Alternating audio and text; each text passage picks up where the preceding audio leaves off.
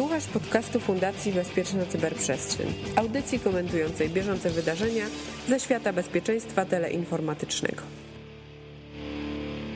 12 listopada ktoś przejął ruch internetowy kierowany do części serwerów Google. Kto to zrobił, dlaczego to zrobił i jak tego dokonał? O tym 46 odcinek CyberCyber, na który zapraszają Jakub i klasycznie Mirek Maj i mówiący te słowa Łukasz Jachowicz. Jak mieliśmy centrale analogowe, kiedy się do kogoś dzwoniło, to wybieraliśmy numer telefonu 0, żeby wyjść na miasto, potem 22, żeby dojść do Warszawy, potem 694, czyli centrala gdzieś w centrum miasta, 2500 to Sejm i jego centralka. I Dzięki temu mieliśmy taki mechaniczny routing, gdzie wprost mieliśmy adres IP, czyli numer telefonu, mówił nam, gdzie geograficznie jest serwer czy numer telefonu, na który się chcemy wdzwonić. W przypadku internetu jest zupełnie inaczej. Mamy 4 e, miliardy adresów IPv4, mamy e, dziesiątki tysięcy autonomicznych sieci. Jak ten ruch między nimi chodzi, jak te pakiety wiedzą, w jaki sposób dotrzeć do odbiorcy? Ale wbrew pozorom, e, to porównanie internetu do, do centrali telefonicznych i do sieci telefonicznej jest bardzo dobra. Dlaczego? Dlatego, że w internecie mamy, zgadza się, wiele tysięcy e, poszczególnych adresów IP czy, czy sieci, e, jednakże tak naprawdę tylko około 70-80 tysięcy operatorów. 80 tysięcy central telefonicznych odpowiadających za daną e, organizację.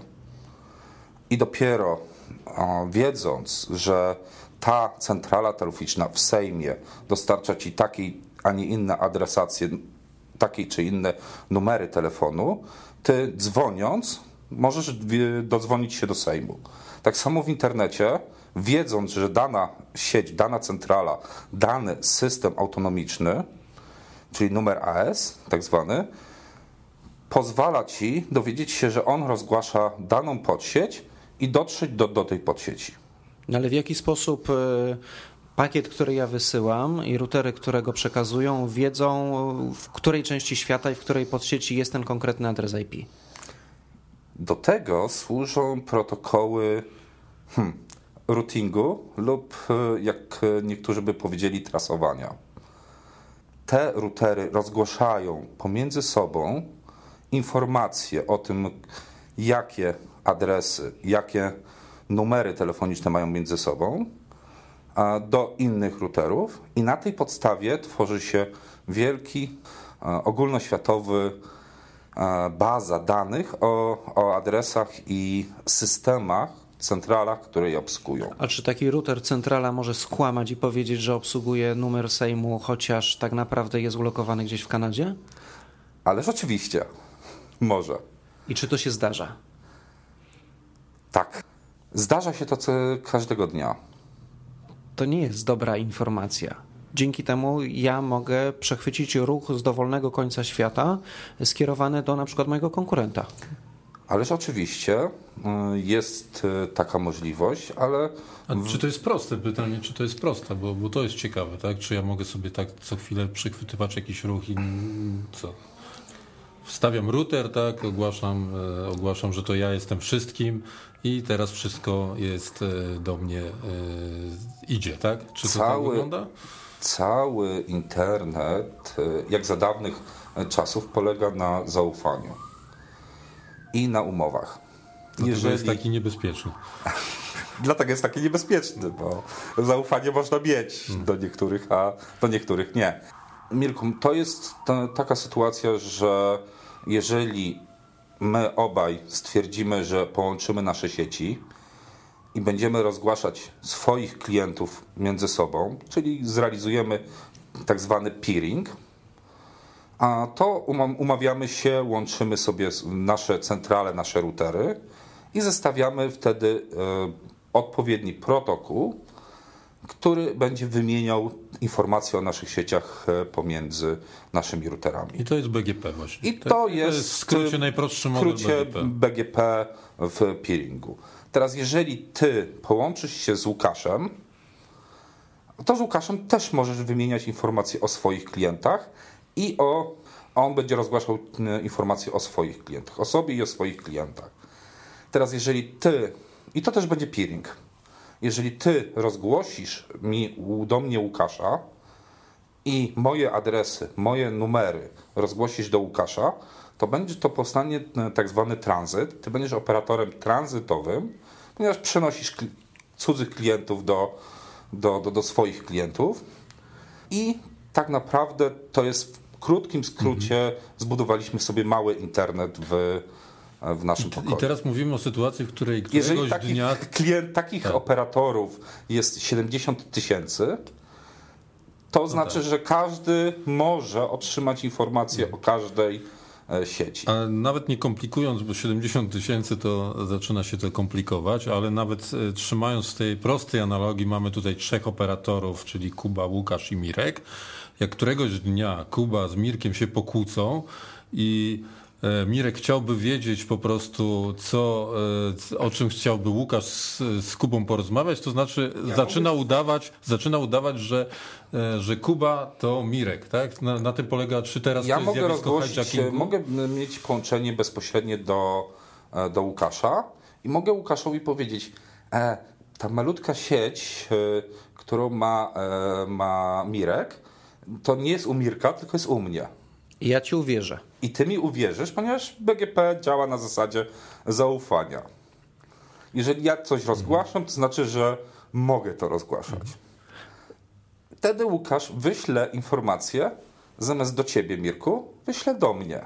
To, co ja z tym zrobię, to jest już no tak, e, jest... kwestia dyskusji. Czyli coś takiego się stało 12 listopada, kiedy nagle część serwerów e, Google'a, cała klasa e, należąca do Google'a, znalazła się formalnie klas. w Nigerii. Kilkadziesiąt klas tak, e, z tym, że tu jest mała różnica. Tutaj nie została rozgłoszona mniejsza podsieć, tak żeby wybrać ją u rodzynki danych takie. rodzynki, tylko zostały rozgłoszone całe sieci. Z powodów różnych problemów konfiguracyjnych, które były na routerach różnych operatorów, e, ta klasa została zaakceptowana. E, ta, ten, ta trasa poprzez te routery została za, zaakceptowana i rozgłoszona inter, do internetu. I ludzie, którzy próbowali się połączyć z tam I niektórymi było, serwerami. To była, była to najbliższa ścieżka do, do danego operatora. To druh e, zamiast do, w legalnej ścieżce poszedł przez Rosję, Chiny. Przez Rosję, Chiny, I tam się Nigerię, zatrzymał. I kończył się na 404. Rozumiem, tak?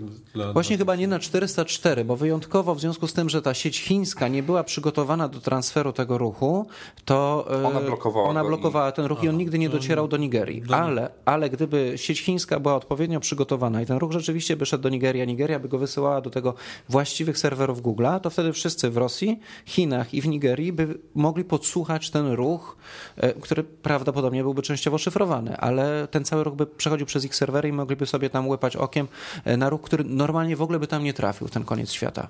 Dokładnie tak.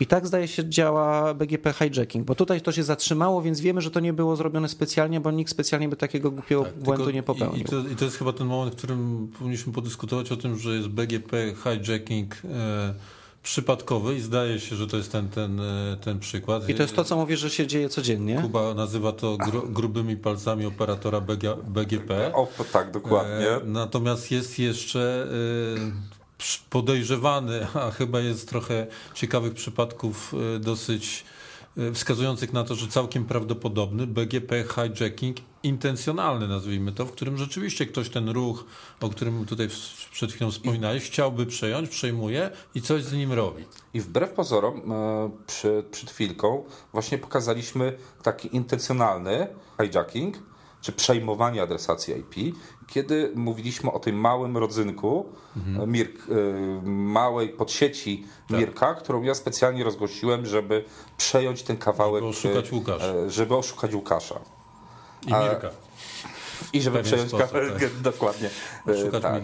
I, ten, I takie zachowanie jest najczęściej wykorzystywane przez przestępców, żeby rozgłosić mniejsze podsieci, które w protokole BGP e, są wybierane. No tak.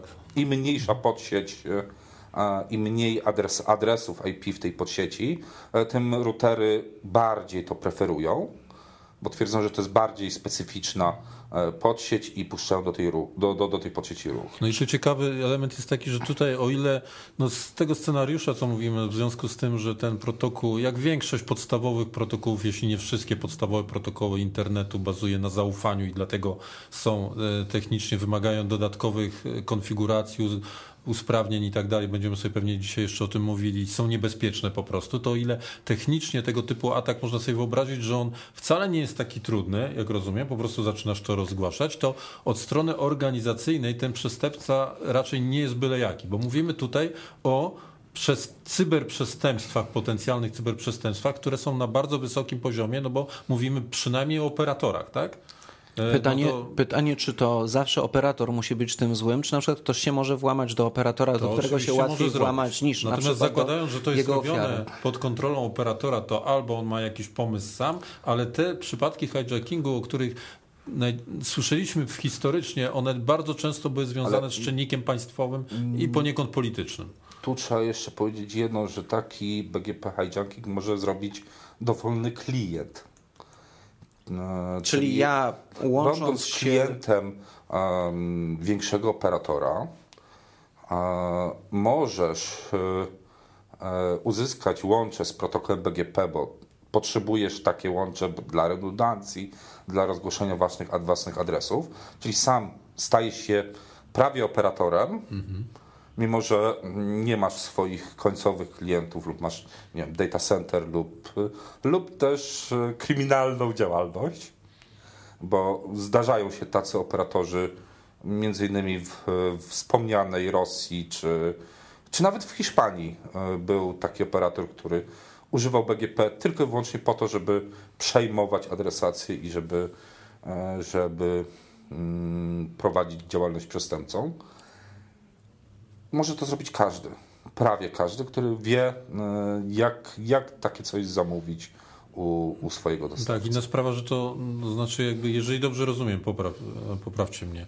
E, rozumiem, że jak to zrobi prawie każdy, czyli ten taki bardziej malutki, to e, jakby skuteczność tego ataku, nie wiem, wymaga na przykład więcej czasu, bo więcej potrzeba na to, żeby te rozgłaszane adresy były autoryzowane i rozprzestrzeniły się w przestrzeni internetu, rozlały się tak po tym, po tym internecie, e, tak żeby rzeczywiście ten ruch był przekierowany do niego. Tak, tak? naprawdę to jest kwestia um, tego, jak, w jaki sposób rozgłosi się te, te, tą, tą adresację, te numery telefonu lub, numer, lub adres IP i jak bardzo ufają swoim klientom e, operatorzy wyższego rzędu, czyli operator, który dostarcza nam łącze, czy operator, który dostarcza naszemu dostawcy e, łącza.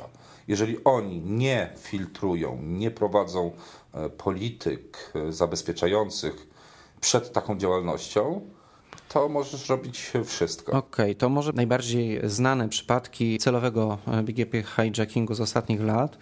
Takim chyba pierwszym dużym była sytuacja, kiedy Pakistan chciał zablokować na swoim terytorium YouTube'a, ale przypadkowo wyłączył dostęp do YouTube'a na całym świecie, bo rozgłosił na cały świat, że IP należące do YouTube'a należą właśnie do niego. Dokładnie tak. I wtedy zrobił się taki YouTube'owy blackout, ale całkiem niedawno, w 2016 roku, Chiny przejęły część ruchu między Kanadą a Południową Koreą e, oraz oraz kilka połączeń między Stanami Zjednoczonymi a dużym bankiem w Mediolanie. Czyli mamy tutaj bardzo wyselekcjonowany ruch, który ktoś chce przejąć na dłużej, żeby sobie go śledzić lub zmieniać.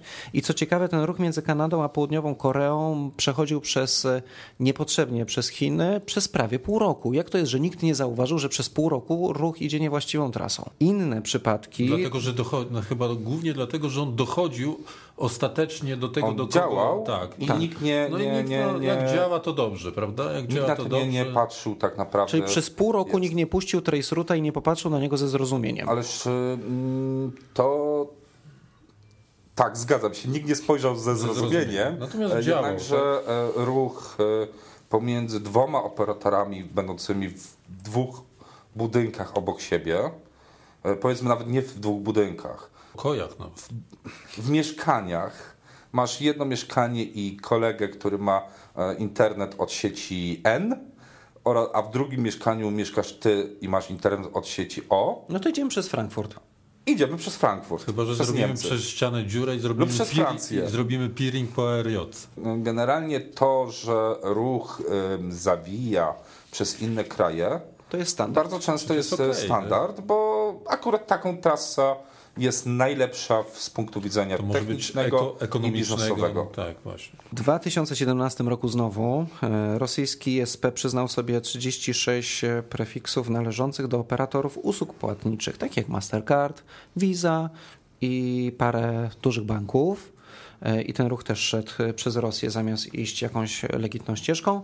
I w końcu mój ulubiony e, z początku tego roku atak na myetherwallet.com. Ktoś wykombinował, że po co włamywać się na czyjś serwer, jak można sobie postawić inny serwer y, i ludzie niech się na niego logują i zdradzają swój username i hasło. Y, Ty chyba znasz lepiej ten przypadek, bo, bo, bo ostatnio go badałeś. Mógłbyś o nim opowiedzieć? Dokładnie jest przypadek złośliwego rozgłoszenia kawałka e, pod sieci, żeby rozgłosić i żeby świadczyć usługi na dany serwer. Tylko tam nie podmieniono bodajże, Tam nie, przejęto podmieniono ruchu do serwera, tylko Tam podmieniono DNS-y. Efekt był tylko taki, że rozgłoszono ten mały prefiks należący do, do Amazonu. dużej firmy, do Amazonu, rozgłoszono tylko w jednym miejscu, w Brazylii. Rozgłoszono tylko do jednego punktu wymiany ruchu, który ten e, prefiks, e, tę tą adresację zaakceptował. Na całe nieszczęście w tym punkcie wymiany ruchu e, były także duże sieci typu Google, typu Hurricane Electro, e, e, Electric, które rozgłosiły ten prefiks prawie do całego świata lub też do swoich usług. Z powodu tego, że tam rozgłaszano adresy serwerów DNS, a serwery DNS pozwalają e, zamienić nazwę domeny, czyli www.onet.pl na adresy IP, które będą zjadliwe dla, dla komputera i on wtedy będzie wiedział, gdzie należy się połączyć. Rozgłosili y, te serwery. Na tych serwerach ustawili informację, że serwer www tej, tak dokładnie, y, był gdzieś w Rosji.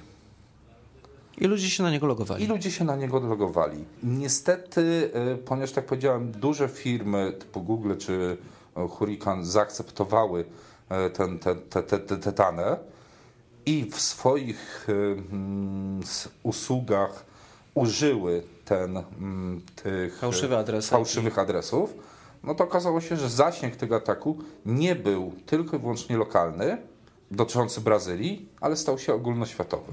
Ale to w ogóle jest bardzo martwiące, bo to znaczy, że mogę sobie zabezpieczyć serwer najlepiej na świecie jak mogę. Mogę sobie umieścić DNS-y gdzieś w osobnym miejscu, gdzieś, gdzie teoretycznie trudno te serwerownie zaatakować i te DNS-y też są świetnie zabezpieczone, a moi klienci i tak przedstawią się komuś innemu i ruch po prostu mnie ominie.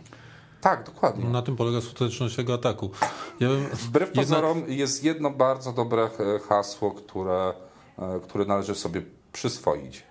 Bezpieczeństwo twoich, twojej sieci, twoich e, usług nie należy do ciebie. Znaczy, my mamy też tutaj, pamiętaj, Kuba, misję pocieszania naszych słuchaczy, więc przejdziemy jeszcze za chwilę do tego, co robić. Co, Jest co prawda, to, ratunek. co, co prawda Jest to, ratunek. Tak, ale co prawda to nie, w niewielkim stopniu zależy od końcowych klientów, tak, tylko bardziej od operatorów poro- porozmawiamy. Natomiast e, ciekawe jest to, że jednak jak zaczynamy rozmawiać o tych złośliwych e, przypadkach, no to co chwilę albo Rosja, albo Chiny. I tutaj e, fajny wątek się pojawił, bo taki artykuł się po, pojawił, w którym ktoś próbuje to wyjaśnić nawet. To mnie zainteresowało, dlatego że w 2015 roku przywódcy Stanów Zjednoczonych i, i Chin, odpowiednio Obama i, i Xi, jeśli dobrze, czy Ksai, nie wiem jak, jak e, się... Myślę, że si. E, podpisali porozumienie takie, że e, w działalności, w tym internecie i potencjalnych konfliktach pomiędzy Stanami Zjednoczonymi i Chinami, e, czynniki państwowe, a w szczególności wojskowe, nie będą brały udziału. I autorzy tego artykułu twierdzą, że to było doskonałym katalizatorem do tego, żeby po stronie chińskiej, która wiadomo, że model ekonomiczny budowania e, innowacji ma w dużej części oparte o, o kradzież e, know-how, no to jakby jest tajemnicą Poliszynela, skierowało na to pole walki operatora chińskiego China Telecom, który jest dosyć aktywnym operatorem w Stanach Zjednoczonych. Tutaj się też pojawia ta, ten, ten wątek, na ile geografia ma e, tutaj znaczenie w tego typu e, atakach BGP hijackingu. No ale generalnie rzecz biorąc stali się bardzo, bardzo aktywni i te przypadki, które ty Łukasz przytaczałeś tutaj, tam jeszcze bym dodał, takie było przejęcie ruchu e, z Norwegii do Norwegii i do, i, i do Szwecji, to one wszystkie są związane właśnie z działalnością China Telecom. No dobrze, ale przechwyciliśmy ten ruch i co możemy z nim zrobić? I tu jest właśnie bardzo, bardzo duża, du, du, duży kawałek do dyskusji. E, ponieważ tak jak przejęliśmy serwery, przejęliśmy, przestępca przejął serwery DNS i podszył się e, pod e, serwer kryptowalut, tak samo pojawiły się ataki, które przejmowały adresację czterech ósemek, najbardziej popularnego chyba serwera DNS, który w tej chwili e, istnieje. W Już nie 194, 204, 159, 1? Nie, no pamiętamy ten adres z murów w Turcji, kiedy... Tak, dokładnie tak. E, Więc są przestępcy, który, którzy przejmują adresację dla tego, żeby podszyć się lub żeby zmodyfikować tę usługę czterech ósemek, która formalnie daje nam pełny pełną wolność w dostępie do, do internetu. Takie Ma, mail serwery też się pojawiały wśród tych adresów i to jest odpowiedź takie... trochę, Łukasz, na twoje pytanie, Właśnie. po co przejmować, tak? Przejmować po co przejmować? Pocztę. Wyobraź sobie teraz sytuację, że jesteś cyberprzestępcą. Łukasz nie robi wrażenia, jakby musiał sobie coś... Przepraszam, Dziękuję. żart. I, roz, i roz, rozsyłasz e, spam. No to sobie ciężko wyobrazić. Jeżeli, e, jeżeli e, roześlesz to na swojej adresacji lub na swoim łączu, który kupisz e, za to swoją pieniądze, to zostaniesz po chwili odcięty. A wyobraź sobie, że um, zabierasz Mirkowi kawałek jego adresacji na dwie godziny. W ciągu tych dwóch godzin wysyłasz dwa miliony maili spamowych o różnych I mówisz, dziwnych rzeczy.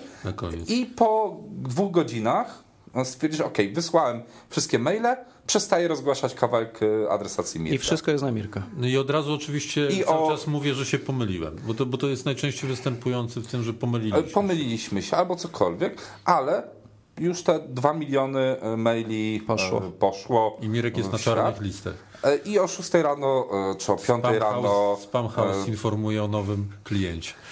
Do Mirka pukają e, mi, mili panowie, e, pytając się, dlaczego włamał się na serwer Pentagonu. No ale wydaje mi się, że są też e, bardziej problematyczne kwestie, bo na przykład można w niektórych krajach wyciągnąć wtedy dostęp do poczty opozycjonisty tak. bez pytania Google o zdanie. Nie, no Więc... Pojawiają się też takie wątki, że, że to jest też metoda, no wiadomo, bo tam ten ruch często ten najważniejszy jest zaszyfrowany, ale też dzisiaj wiemy, że coraz częściej, w szczególności na poziomie państwowym, dysponujemy Ale... mocami, które pewien, e, pewien ruch szyfrowany nie Mirku, nie zadam Ci malutkie pytanie. Że to jest ruch jest szyfrowany, to jest, to, to jest bardzo dobrze. Ale mm, jak myślisz, e, ile osób, widząc komunikat o niepoprawnym kluczu e, SSL czy certyfikacie, klika OK, chcę wejść na tą stronę, kontynuuj. No właśnie, to, to mnie zaskoczyło przy tym ataku na My Ether Wallet, bo da się i, i znane są te przypadki, kiedy źli ludzie wygenerowali sobie certyfikat, który jest uznawany przez wszystkie przeglądarki za prawidłowy. Zresztą Symantek y, z tego powodu stracił prawa do generowania takich y, certyfikatów, bo kiedyś sobie wygenerował certyfikat dla Google.com, bez pytania Google o zdanie. Tak. E, a w przypadku MyEther Wallet y, przestępcy nie pokusili się nawet o próbę sfałszowania certyfikatu SSL, tylko sobie zrobili samodzielnie podpisany i mimo to ludzie klikali. Dokładnie tak, więc y, to, że ruch jest zaszyfrowany, y, no to spora grupa osób, która rozumie to, spojrzy w ten certyfikat i powie, a, a coś tu jest nie tak, nie wchodzę na tą stronę, informuję właścicieli. Znaczna grupa osób Użytkowników internetu, po prostu. U, użytkowników internetu po prostu zaakceptuje ten nowy certyfikat. I niestety tak, no ruch już nie będzie szyfrowany. Tutaj zaczynać e, nagrywać od razu następny odcinek na temat tego, jak to jest z poziomem bezpieczeństwa certyfikatów używanych w, w bardzo poważnych Czy podmiotach. też tego. e, przypomnij sobie, że chyba to dwa lata temu był przypadek antywirusa na Windowsy, który e, podkładał swoje certyfikaty, Swoje centrum certyfikacyjne. swoje centrum certyfikacyjne i swoje certyfikaty e, tylko po to, żeby zabezpieczyć e, użytkownika na danym komputerze e, przed wirusami, które mógł- mógłby ściągnąć po skorzystając z protokołu szyfrowanego. Tak, i kolejne przypadki z, hi, z historii wielkiego wydawcy certyfikatów z Holandii. Przypomnijcie mi nazwę, e, już, no, który, który wydawał też certyfikaty. Okazało się, że, że to że też było pod kontrolą jakby cyberprzestępców i trzeba było zamknąć biznes. Generalnie em, można wysyłać spam, można podszywać się pod cudzą, cudze serwery www. Można także wykorzystywać e, taką funkcjonalność lub taki, e, takie zjawisko do zatrzymywania usług, do ataków na dane usługi. Jeżeli rozgłoszę kawałek podsieci, której Łukasz ma e, swoje strony, czy ty masz swoje strony i tą adresację zamiast postawić tam legalny czy nielegalny serwer www, wrzucę po prostu do kosza na śmieci i wtedy twoja usługa nie działa. Nikt w internecie nie będzie mógł wejść na twoją stronę. Jak żyć, panie premierze? Tych przypadków celowego hijackingu jest coraz więcej i są za nim wielcy aktorzy y, państwowi. Y, Czy y, ludzie stojący za technikaliami internetu coś z tym robią? To, że internet czy BGP jest protokołem, który bazuje na zaufaniu, to już powiedziałem. Jednakże jak każde zaufanie może być pełne, czyli bez filtrów, bez y, żadnych reguł mm, limitujących danych ruch, albo ograniczone. Coraz więcej operatorów wprowadza takie, takie filtry, zabezpieczając się w prosty lub, lub większy sposób przed takimi atakami, przed e, rozgłoszeniami niepoprawnych ścieżek lub niepoprawnych adresów. Jest wiele inicjatyw, które mm, pomagają, które pokazują, które informują, jak należy skonfigurować e, swoje urządzenia lub e, co należy zrobić, żeby te e, routery i ta sieć była bezpiecznie, bez, bez, bezpieczna. Jedną z takich inicjatyw, które pokazują możliwości zabezpieczenia swojej, swojej sieci, jest inicjatywa społeczeństwa internetowego, czyli mówimy o projekcie, inicjatywie MAN-RS, czyli wspólnych regułach zabezpieczania e, sieci. Korzystając z tej inicjatywy, czy korzystając z zaleceń tej inicjatywy, każdy operator może zabezpieczyć swoją sieć tak, aby nie być źródłem takiego ataku. Czyli rozumiem, że Internet Society za tym stoi Tak. i y, w jakim stopniu ten ma, e, te, te, te wytyczne są implementowane w tej chwili? Jest już co najmniej kilkudziesięciu dużych operatorów na świecie, które, które to, którzy te zalecenia im- implementują. I ilość tych, e, tych operatorów jest e, coraz większa. Okej, ale w momencie, kiedy mamy największych, którzy to zaimplementowali, to przynajmniej jesteśmy na tyle bezpieczni, że jeżeli jest jakiś atak, to on ma wtedy mniejszą Dokładnie e, tak. siłę rażenia. Może się okazać, że ten atak zostanie zablokowany na danym regionalnym kawałku sieci internet. Nie, nie, nie będzie przesłany do, do innych e, części. A jak oceniasz tę kwestię w Polsce? Jak to jest, wygląda? A w Polsce wygląda to bardzo dobrze. Tu należy podziękować lub pogratulować e, osobom pracującym w byłej poczcie, e, Telegrafie, telefonie. telegrafii i telefonie. No tak, mówimy o orężu. No okej, teraz jest Orange. Którzy jednocześnie z paroma innymi większymi sieciami wprowadzili ścisłe filtrowanie, ścisłe zabezpieczanie. To oznacza, że jeżeli ktoś chce wymieniać się ruchem z y, tymi sieciami, to były co najmniej dwie duże sieci w Polsce, to wymagane było dokładne sprecyzowanie, jakie adresacje, jakie numery ten operator będzie rozgłaszał. Dzięki czemu e, ta a, podatność była dość, dość mała. No dobrze, ale czy to znaczy, że w Polsce nie da się przeprowadzić? Czyli Oczywiście, gdyby ktoś. się da. No właśnie. Oczywiście się da, ponieważ no, to były dwie, e, dwie, e, co najmniej dwie organizacje, które to od e, lat 90., początku 2000 forsowali w polskiej sieci, więc polska sieć jest jedną z najbardziej udokumentowanych sieci krajowych w świecie.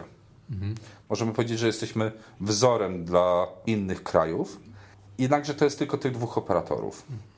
Istnieją punkty wymiany ruchu, istnieją e, inni operatorzy, którzy nie prowadzą takich filtrów, nie filtrują tego, no więc do, przez nich taki atak może, może wyjść na dwóch świat. operatorów, czyli?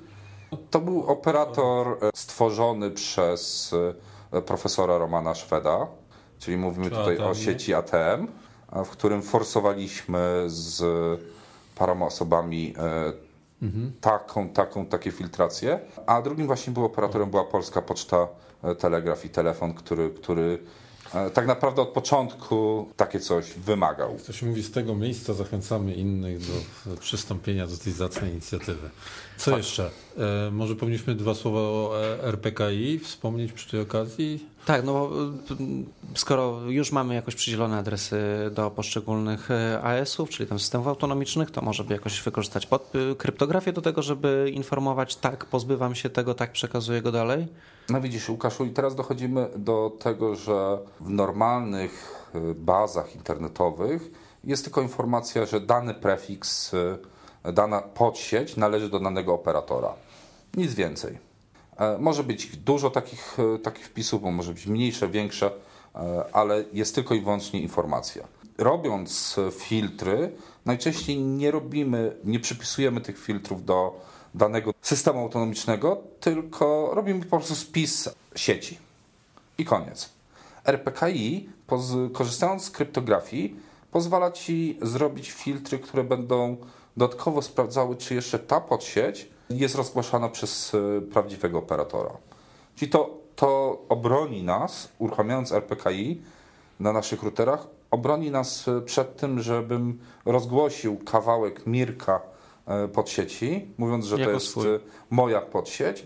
Twój router, mm, o ile byśmy my wdrożyli RPKI u siebie, twój router by zauważył, że jest problem, że to jest inny system operacyjny, że to nie pochodzi od, od Mirka, tylko pochodzi od, ode mnie i odrzuciłby taki, e, tak, taką informację. Możemy powiedzieć, że sponsorami tej części podcastu są liczby 7908, 8206 i 8210. Zrobimy zagadkę, co to jest?